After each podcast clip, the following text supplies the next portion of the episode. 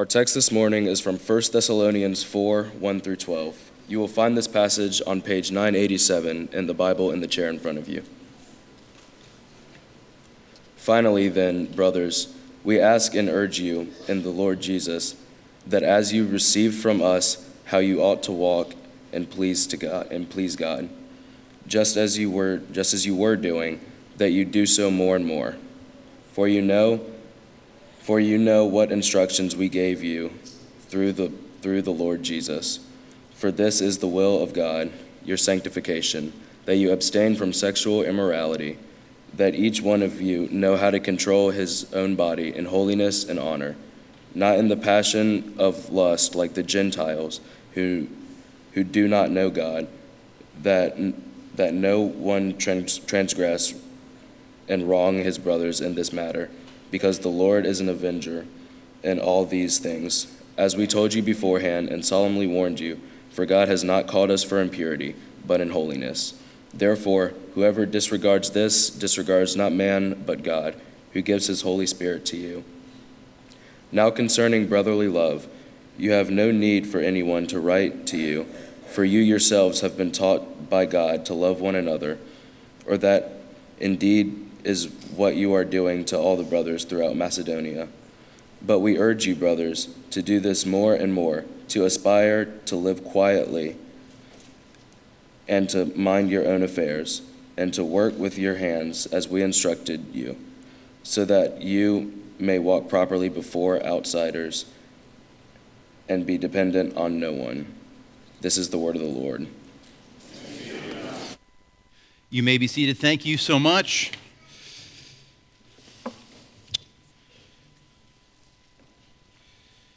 We continue in our series on Thessalonians. I'd like to pray for us before we get started today, and then we will take a look at this passage of Scripture together. Allow me to lead us in prayer.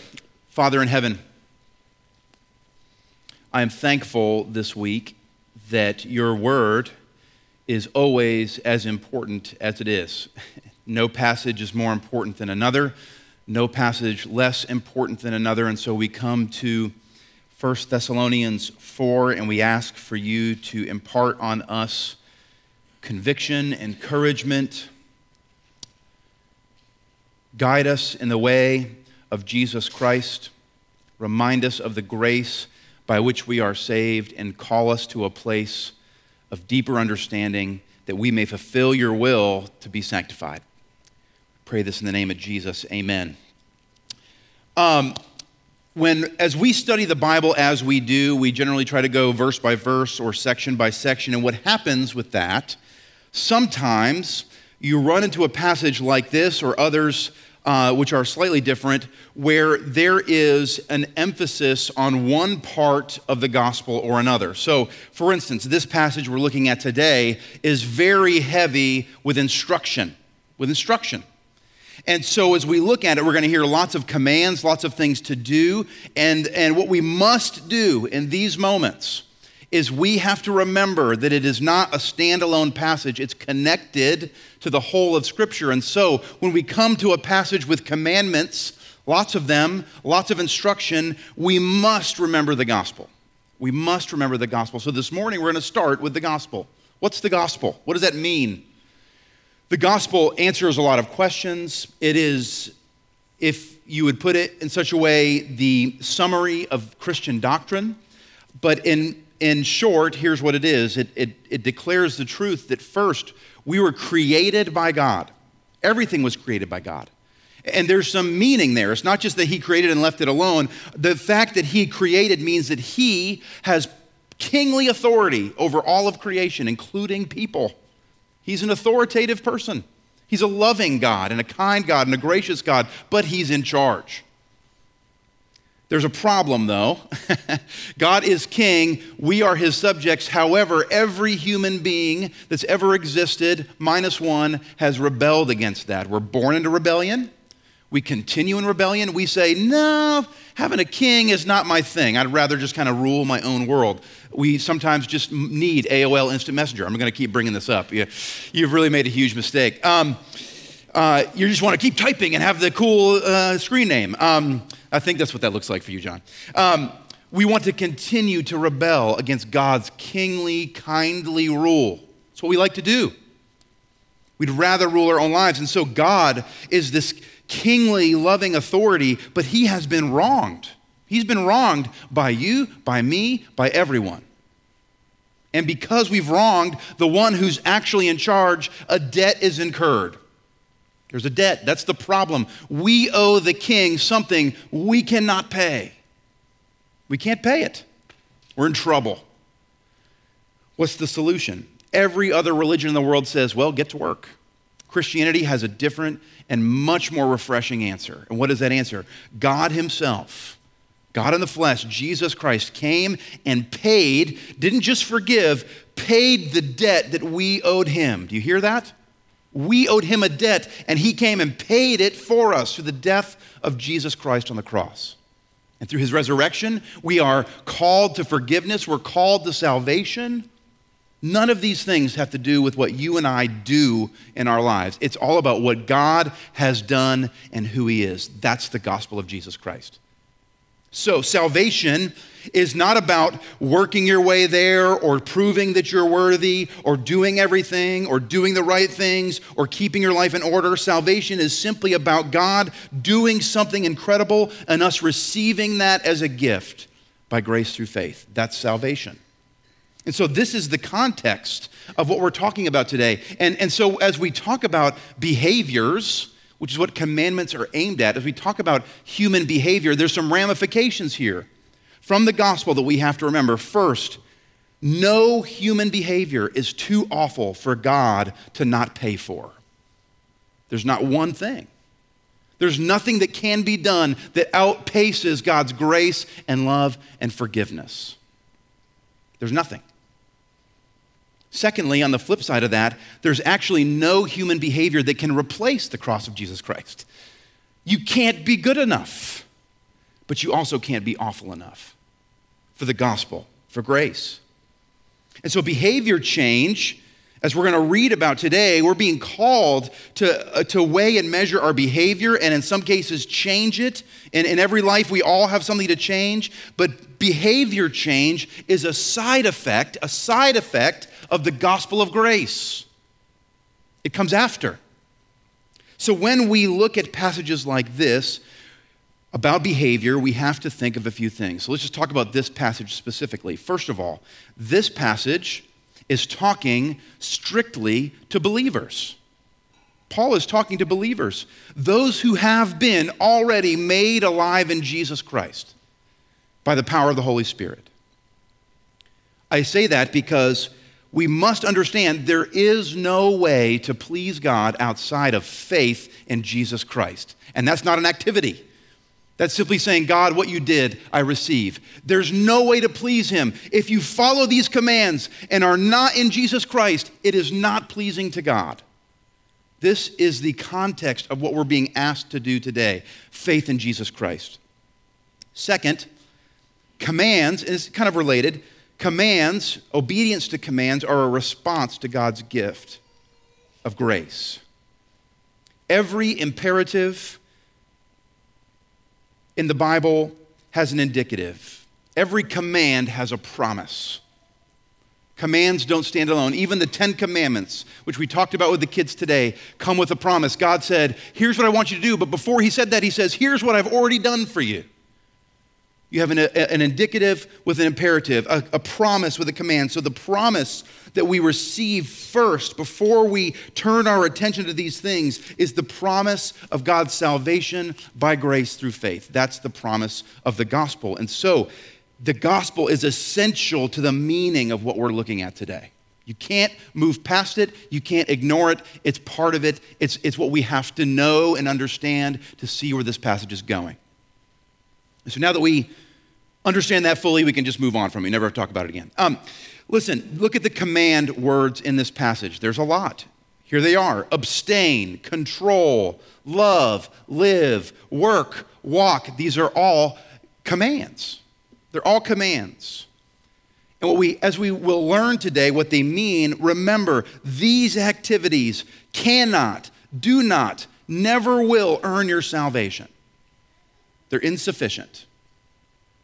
Salvation is a gift to be received, not earned. They're also not just good moral human rules, they're not meant to be that. They define the life of a follower of Christ. And so, Paul starts this passage reminding the Thessalonians, reminding us that before obedience comes faith in Christ. Look at the very first phrase of verse 1. Finally, then, brothers, we ask and urge you in the Lord Jesus. He's asking and urging the Thessalonians to do something, not stand alone, but in the gospel of Jesus Christ. He's urging them in the gospel. And so we're going to see here in a moment that something pleases God, something is God's will, but that thing cannot be without faith in Jesus Christ. It cannot be without following our Lord and our Master, Jesus. So, if we're talking about God's will, which is the name of the sermon today, first, the will of God is that we accept Christ. If you have not been there, that's where we start. We have to go there first. And then once we have been regenerated by the Holy Spirit and brought to faith in Jesus Christ, then we have some things we have to sort out as we follow Him. There's a way in which God wants us to live. And so then we come to this. The, the, the rest of verse 1 through the beginning of verse 3, he says this. He's asking, he's urging in the Lord Jesus. And it says that as you receive from us how you ought to walk and to please God, just as you are doing, that you do so more and more. For you know what instructions we gave you through the Lord Jesus. For this is the will of God, your sanctification. Burk Parsons, he is the pastor that took over for R.C. Sproul down in Florida. And in one of his commentaries, he says this When we struggle to know the will of God in our lives, we can always rest assured in the glorious truth that his will is what we become, that we become increasingly holy that we become like Jesus. As believers, we cannot help but want to be more like our Lord and Savior, for He has given us new hearts and is renewing our minds so that we might have the mind of Jesus Christ. So, in a very generic way, what is the will of God for our lives? That we become more like Jesus. That's it. So, for those of you looking at colleges, guess what? Good news. Go anywhere you want, become like Jesus. For those of you thinking about changing jobs, good news do whatever job you want, become more like Jesus. That's the will of God for every single one of his children's lives. It's simple, but not as simple as we think, right? Paul then moves on to our favorite topic, okay? Another use for the bulletin. I mentioned several. If you feel like you're going to pass out, just fan yourself, okay? It's going to be all right. Um, he gives some specific examples in this passage of sanctification, becoming more like Jesus. And he starts with this that you abstain from sexual immorality. That you abstain from sexual immorality. Now, a quick statement. We're going to see this more in Genesis, and I think it's actually easier to see in Genesis because Genesis as we look at that through Advent and then going on to 2023, is such a different world than we're used to. And so we have to practice this thing where we look at the truth of Genesis and then carry it to our modern lives. And here's what I want to say I'm going to say it again when we get to Genesis. I'm going to say it right now. It's an important truth about the Bible. Historical events and life circumstances do not change the meaning of Scripture. Historical events and personal circumstances don't change the meaning of Scripture. Our job as followers of Christ, in fact, what I do every week as I look to preach the Word of God is we try to find and distill the meaning. Of course, the meaning of the, of the Word is in a historical context. We find that meaning and then we carry that meaning to our lives. It doesn't change. It doesn't change. And so, when we come to this command, there's a word here, the Greek word that we translate sexual morality, It's porneia, P O R N E I A. It's said 24 times in the New Testament, and it always means the same thing. It always means the same thing. Now, We don't have time for this today. We could go through all the passages in Scripture and, and talk about what this is, but I'm going to go to one passage in particular from the, from the mouth of Jesus to get at what this is meaning. First of all, the specific meaning of this Greek word, porneia, is any sexual relation outside of heterosexual marriage. That's what it means. It's what the word mean, meant then, what it meant then. There you go. I'm a very, very good at English. Um, what it meant then is what it means now. Now, you may think, and the world would say, well, that certainly is narrow and kind of random. That's why we go to Jesus. So, set the scene. Matthew 19. Jesus is becoming more famous. The Pharisees, the Sadducees, the scribes hate it. They feel like he is stealing their ministry. They are jealous. They hate what he has to say. And so they're constantly looking to trap him. They want to trap Jesus. And so they come to him with this uh, kind of case study on divorce, and they want to use the topic of divorce to trap Jesus and prove that he is not all that he says he is. So they ask him a question about divorce. We're not going to go into the, his whole response. We're going to look at the very beginning of his response. And so Jesus, responding to their trap, says this He answered, this is Matthew 19 4, Have you not read that he who created them, from the beginning made them male and female. And we'll stop there. He goes on to tell them that divorce comes from the hardness of humans' hearts, it's not God's will. He goes on and on about that, but we want to look at here is he's beginning an argument about marriage, about sexuality, about these things, and he goes to a specific place. He goes to creation. And so, in this phrase, we have a lot of meaning. First of all, we see Jesus declaring divine authority on the topic. He did so in Matthew 5 when, when he's giving the Sermon on the Mount. He says, It's not just whether or not you commit the act of adultery. If you think in your mind about it, you've already committed it. That's, a, that's an authoritative statement. Jesus is setting the pace. He's saying, Here's where it comes from, and here's what it means. He's affirming the me- meaning of marriage set forth in creation. Again, historical events, not even ones in ancient Israel, change the meaning of what God intends in Scripture. It doesn't change the meaning. What he's saying is God created males and he created females to be joined in marriage. There's this beautiful picture of different but equal, the difference of the people as they, as they are joined together. The difference of the people reflect how, how multifaceted God is. Marriage is a reflection of God's glory and honor. It, it, the, the, the fact that they're equal reflects the fact that there is a Trinitarian God where the Son, the Spirit, and the Father are co equal, co eternal. It's a beautiful but broken picture of God And so, what we can hear this morning, and what I, the best way I can summarize it is this. Throughout all of human history, okay, throughout all of human history, human sexuality has been ravaged by sin. Even heterosexual, heterosexuality, I don't know how to say that word. Heterosexual sexuality, I'm just to say it twice because it's easier. All of, throughout all of human history, Every human relationship, all of sexuality has been ravaged by sin. It's not something new to us. And what's the answer? The answer is not, well, if you can't beat them, join them. That's not what we should do. The answer is to go to God, who is the standard of life. That's the answer. God's law is the standard. It's not to be more stringent than He says, it's not to be less serious than He says. And so we have this command abstain from sexual immorality. The bottom line is God has designed it, God is the king, God has the right to say what it is.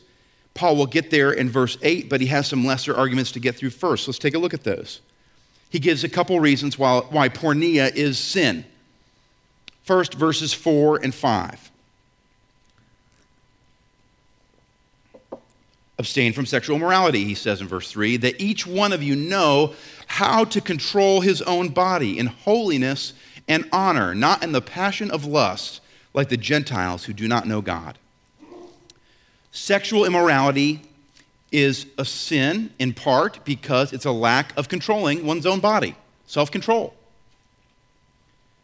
Behavior in the Christian life that is pleasing and honoring to God in one way, can be defined as controlling our appetites. Our appetites. We, because Jesus is our Lord, which means master, do not answer to our physical bodies. That's the concept here.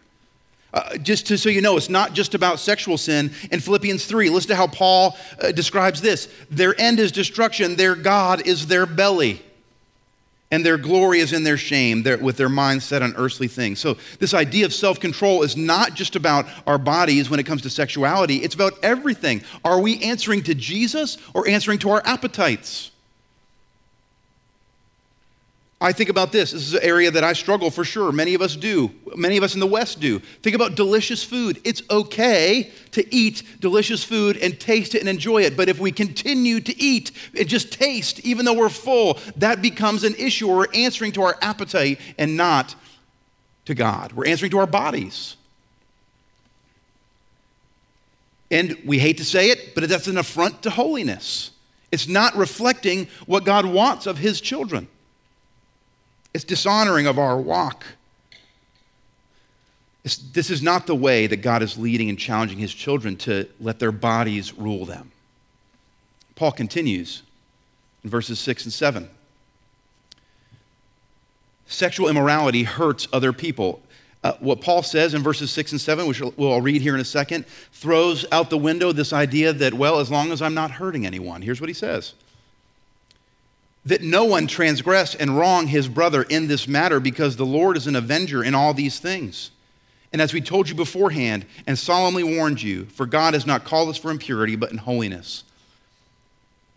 The concept here is this to participate in any sexual sin that's constituted by the word porneia is to sin against every other person involved.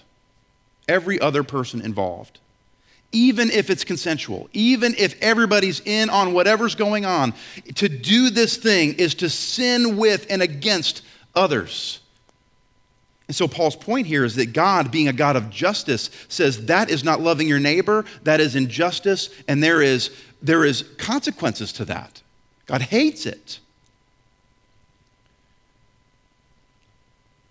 So, Paul gives the clear commandment he gives two reasons, lesser reasons, but honestly, Paul is not interested in an intellectual argument. He finishes with the bottom line, verse 8. There's a bottom line to this. Therefore, whoever disregards this, going back to verse 3, disregards not man but God who gives his Holy Spirit to you. Paul is using serious and clear language the command, it's without question.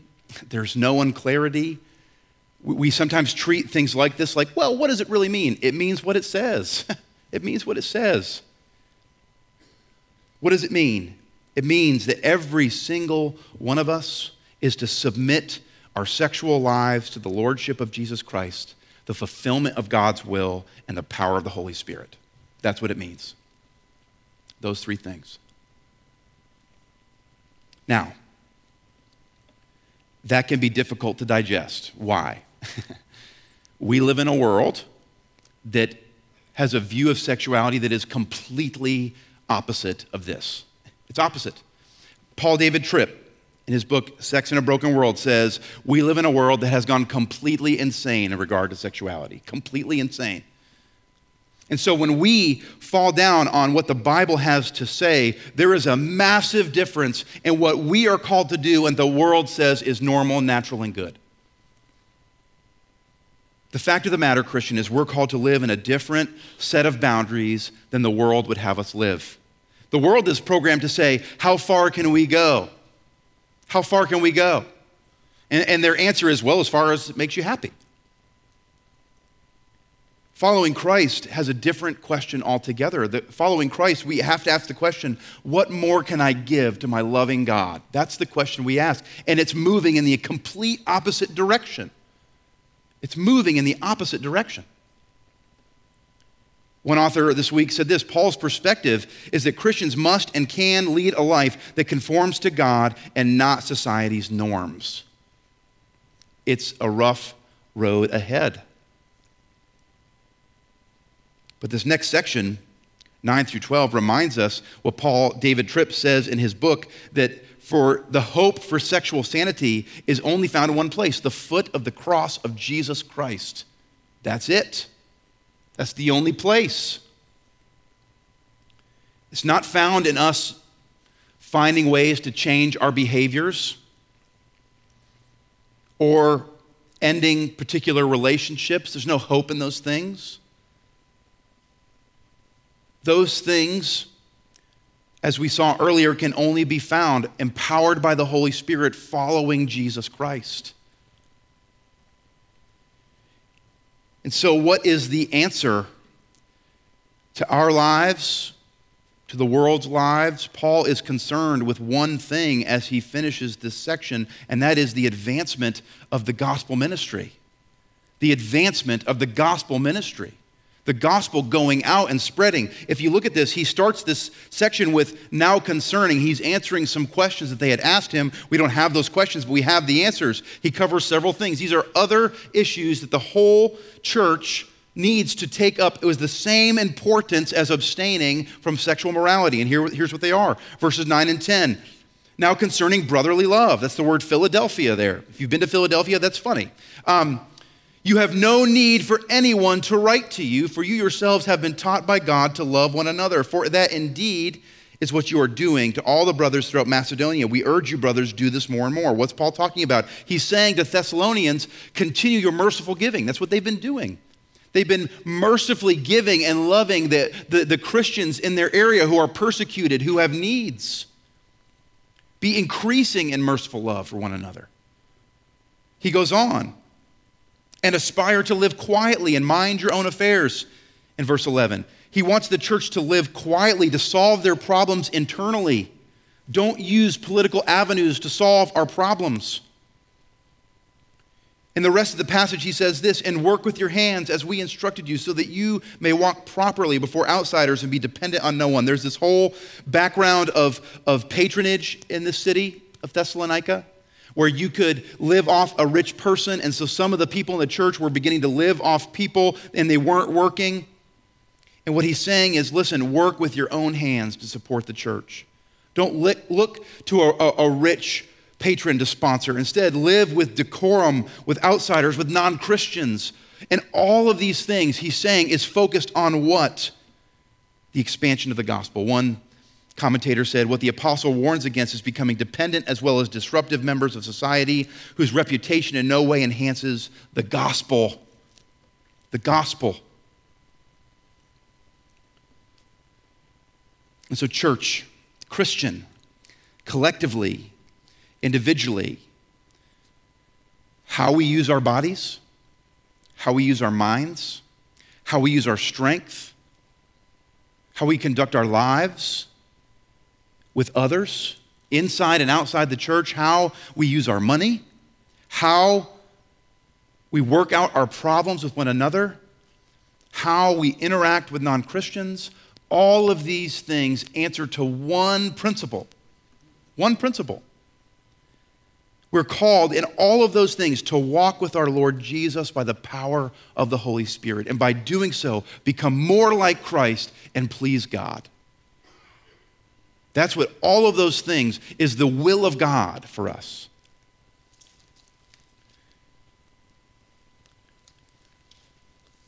I hope this morning, maybe this morning, some of you are asking, well, what's next? Maybe you have in your life a sexual sin. And this morning you're hearing from the Word of God that under the definition of sexual morality, the activity, the, the desire, the whatever it is, falls into that category. And you're asking, what do I do with that? Or maybe you feel confident that you are exercising that part of your life well. I would say, first of all, every one of us is broken in that way in some form or fashion. None of us are perfect. But maybe there's another sin. Maybe uh, hearing about how you use your money or how you walk with outsiders or how you solve problems. Maybe there's something in this passage that is say, you're saying, I am, I am a follower of Jesus Christ, but this is convicting to me. Where do we start? We start at the Lord's table. There's no better place. We start at the Lord's table. Why? Because it reminds us that sanctification is not about being better than other people at certain things. It's about exposing our whole lives to the sacrifice, the power, the call of Jesus Christ. That's what it's about. And so, because we're all broken, because we believe that we're all broken in every part of our lives in some way, what do we do? We come forward to receive what we need from another, the only one that can climb the mountain, as we talked about in Psalm 24. The only one who can approach God sinless. The only one who can, who can stand up to the demands of Scripture and say, I've accomplished it. What did he do? He accomplished it, he paid for our sin, and he invites us into a relationship to make us more like him. And so, we get this regular reminder, we get a regular infusion of spiritual nutrition.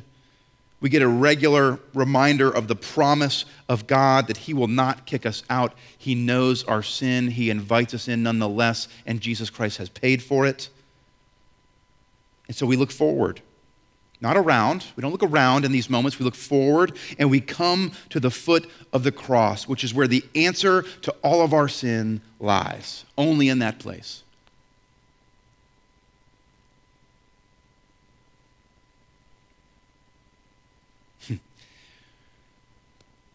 We all come forward and we have one thing in common Jesus is literally better than all of us, okay? Let's just put it that way. Jesus is literally better than all of us. And so none of us come with a foot up or an advantage to the Lord's table. We come as worse than Jesus, but invited by Jesus. So this morning, if you confess that you're a needy sinner, that even this morning you haven't got it all right. You've committed sin, maybe on purpose. If you confess that that is true about you, and you also profess that there's only one solution the cross, the resurrection, the return of Jesus Christ. If you make that profession, you've been baptized, you're called to come and participate in gathering together what you need more grace so you're invited this morning to come and eat, come and be loved, come and be forgiven and sustained by Jesus alone. This morning, maybe you're one of two categories. One, either you don't believe that's true, all this Jesus stuff is a bunch of hooey. Well, don't come and eat. It's that simple. But don't leave it at that. Or maybe there is a sin in your life and you're saying, no, I hear what the Bible had to say this morning, but I prefer the other thing. Both of those are reasons to do two things. One is don't come and eat. Don't come and eat. You're being dishonest and you're saying, I need Jesus. I need, uh, I need his covering. I need his resurrection. I need his death. That, that's not true. So, so don't say that it is by coming and participating. But also, listen, if you are not in Christ, as we covered at the beginning of the sermon, you're on your own account. And that for, for anyone is a bad situation. No one can stand before God with their own works and stand and be accepted. We need Jesus. And so, if you're in that place when the time comes and you feel like, man, I need to know more, I'm more than glad to take time to speak with you. Any of our elders, any of your friends that are here, we'd love to speak to you about that. Without Jesus, we have no shelter. And so, this morning, let's just take a moment Let's pray quietly. I'll gather us back together for a prayer of blessing before we participate in the Lord's Supper together.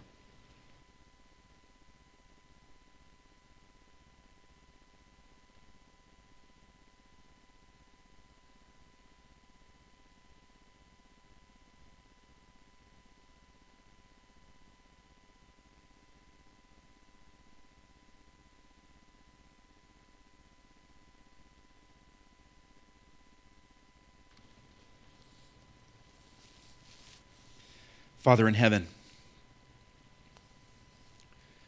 thank you for the freedom that the gospel gives us to be honest about what's going on in our hearts, to truly seek out the ways in which we rebel against you, and even though it hurts beyond belief at times, to hand those things to you, to know that we are handing them to the most caring, loving, generous, gentle, Savior that we could have.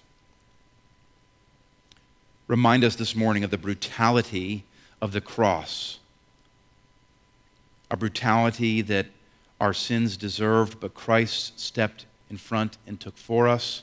And I pray that we would find joy in the fact that we are only given his good gifts in the place of that punishment. Convict us all of our sin. None of us are like Christ. We're on that journey. Show us where we lack. Show us where you are loving us and guiding us, and maybe we respond to that in your gospel. We pray this in the name of Jesus. Amen.